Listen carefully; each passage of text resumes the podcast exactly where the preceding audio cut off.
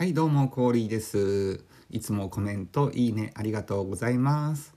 ということで、雪。いや雪ってもうね、叫びたくなるぐらい積もりましたね。この2日間くらいでね、僕の住んでるところでも80センチくらいは積もったかなっていう感じで、もう昨日はね、道路も通行止めだし、もう交通機関は全く機能しないような北海道一日でしたね。あのー札幌北海道の札幌なんかはねなんか2日間で1メートルぐらい積もったってもう1メートルって言ったらね1年間の降雪量と同じぐらいなんですよね。もうそのぐらいの雪がドカッと降ったような北海道結構大変なことになっていますが今日は一変していい天気ですね。皆さんの地域はいかがでしょうか。まあ、そんなわけで、まあ、前回のね放送でもいろんなコメントいただいて本当に嬉しく思います。ありがとうございます。やっぱりねみんなブロッコリー好きなんだなっていうの本当に思いました。ねあのマヨネーズだったりあの茹でたりね蒸したりとかしてね食べてるっていうコメントもいただきました。まあそんな中でねうんとアライグマももさんからねちょっとね違ったコメントをいただいてうんとブロッコリー実は苦手なんですっていうようなコメントをもらったんですよね。そしてあのそれを克服したいとあの栄養もねあるの分かってるしあの美味しく食べる食べれたらあのもしかしたら克服できるかななんていうふうにねコメントもらってその時に思ったのがうーんそうですねあのブロッコリーのねあの普通に売ってるやつだとねやっぱりどうしてもあの肥料とかね農薬とか使ってるものが多いと思うんでそうじゃないやつだったら美味しく食べれるのかななんて思ったりねちょっと考えてみたんですよね。あとねそのブロッコリーのあの食感自体がね苦手っていう人も結構いるんじゃないかなというふうに思いました。えーそれでなんかいろいろと考えてるといやもしかしたらね、ブロッコリーのあのちょっと細長い茎ブロッコリーとかねああいうのだったら美味しく食べれるのかなとかあとねそれに似たあの同じね系統の野菜のねアスパラナとかマナミナってあるんですけど皆さん知ってますか？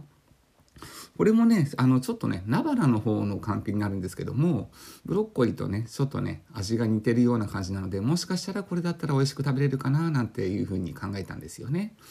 まあ、そんなことをいろいろとイメージしていてふと思ったのがあこの時期寒い時期はもしかしてほうれん草ね今美味しい時期だなっていうふうの思い出したんですよね、まあ、そんなわけで今日はほうれん草の話をしてみたいと思います。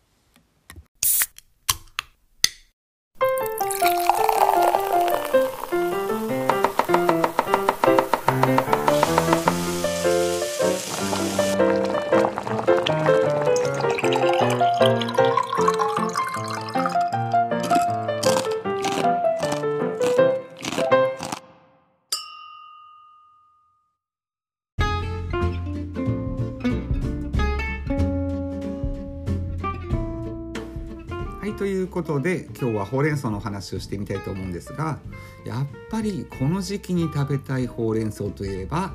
缶詰ほうれん草、まあ、縮みほうれん草ってやつですねになると思うんですけども皆さんはもう食べましたか？まあそもそもねほうれん草っていうのがどんな野菜なのかっていうのをねちょっと簡単にあの説明させてもらうとまあほうれん草はね涼しい気候がねとってもあの得意なお野菜なんですね。まあ、元はといえばあのネパールの方からねあの東南アジア中国とかに伝わったりあと西洋の方にもねうんとヨーロッパの方ですかそっちの方にもね伝わって栽培されたりとかってしてるんですけども、まあ、このね2種類の違いっていうのをねあの葉っぱを見ると分かるんですよね。まあもともとのそのほうれん草の葉っぱの形あのギザギザっとしたねあの葉っぱの形ありますよね。あれはあの東洋の方で栽培されてねいろいろと伝わったものなんですよね。まあそれの一方の西洋の方はというと葉っぱがね丸い形をしたものがねとても多いんですよね。なのでこの葉っぱの形を見るとあのあこれ東洋から来たのかな西洋から来たのかなっていう違いがわかるんですよね。まあ、それぞれにね特徴があって東洋の方のギザギザってした形の方がねあのちょっとねアクが少なめで食べやすいっていうのがありますね。なのでおひたしとかにするんだったらそっちの方の品種を選ぶととてもいいかなって思います。あと一方であの丸い葉っぱのね西洋から来た品種のもの。これはね厚みがあってねアクが少し強いんですけども甘みがあるっていう感じなんですよね。なのであの加熱炒め物とかねそういうものに使うととても合うんじゃないかなと思いますまあ、それでもね今いろんな品種改良が行われていて両方のねいいとこ取りしたものっていうのがね結構広まってるんですよね。まあ、そんな中でもこの缶詰ほうれん草に使われている、ね、品種っていうのがこの丸い葉っぱでねちょっとね厚みのあるものっていうのがねとてもよく出回っています。なのでねその缶詰ほうれん草のいいところっていうのはねちょっと今日はご紹介したいと思います。まあ、そんなわけでこのね缶詰ほうれん草、まあ、ほうれん草自体が涼しいところがね好きなお野菜なんですけどもこのね涼しいところが得意なだけじゃなくって寒さにもめちゃくちゃ強いんですよね。なのでね気温がね0度ぐらいになってもね耐えていけるっていうこの生命力のある強いお野菜なんですよね。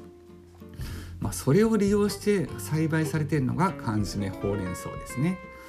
でこの缶詰ってねこの寒さに当てるっていう風にしてあの育てるんですけどもその時にねほうれん草がね普通はね上にグーってね伸びてくるんですけどもこの寒さに耐えるためにねこのほうれん草がね横の方にね葉っぱをぐーっと地べたを這うようにして育っていくんですよね。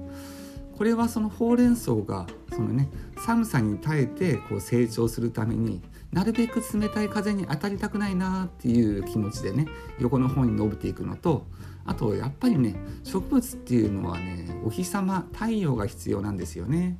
なので寒さに耐えつつもそのね光をいっぱい浴びれるようにこう地べたを這うように横に広がっていくっていうこの特徴があるんですよね。なので缶詰ほうれん草を見た時になんか普通のほうれん草と違って横にふさふさって伸びたような形になってると思うんですけどもあれはそのためなんですよね。まあ、そのね強い生命力のおかげでこの甘みのあってねとても美味しい缶詰ほうれん草をね食べることができるんですよね。まあ、なのであの人と人間と一緒ですよねこう寒さに当たるとねうーってこう丸くね縮こまってね寒さを耐えしのぐっていう格好をすることがあるんですけどもまさにその人の行為と同じような行動をねあのほうれん草もとっているんですよね。なのでその植物、まあ、野菜のね育つ過程を見てるとねいろいろとあ人と通ずるものがあるんだなっていうふうにねとても感じることが多いです。でこの缶詰ほうれん草なんですけどもやっぱりねちょっとねアクが少し残るんですよね。なので食べる時は、まあ、炒め物とかあの辺が一番美味しいんじゃないかなっていうふうに思います。あとあのおひたしとかでね食べることもできるんですけどもこの時に是非ねちょっと注意してほしいことが一つあるんですよね。まあ、それはあのやっぱりねこの野菜が成長する時はこの茎の部分ですねそこに栄養を溜め込んでいってそれで成長していくっていうのがあるのでそのね茎の部分ね状態のいいものだったらねそれもね美味しく食べることができるんですよね。特にあの農薬とかねその肥料とか使ってないものだとその土のねいいとこだけをね吸収しようと思ってほうれん草が成長していくのでとてもね後味がよくねすっきりした味わいでねその茎もね食べることができると思います。そしてあの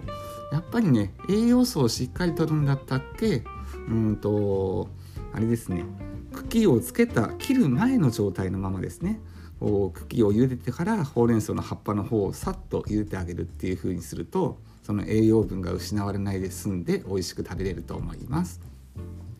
まあね、このね寒い時期ならではのねこの美味しいお野菜缶詰ほうれん草、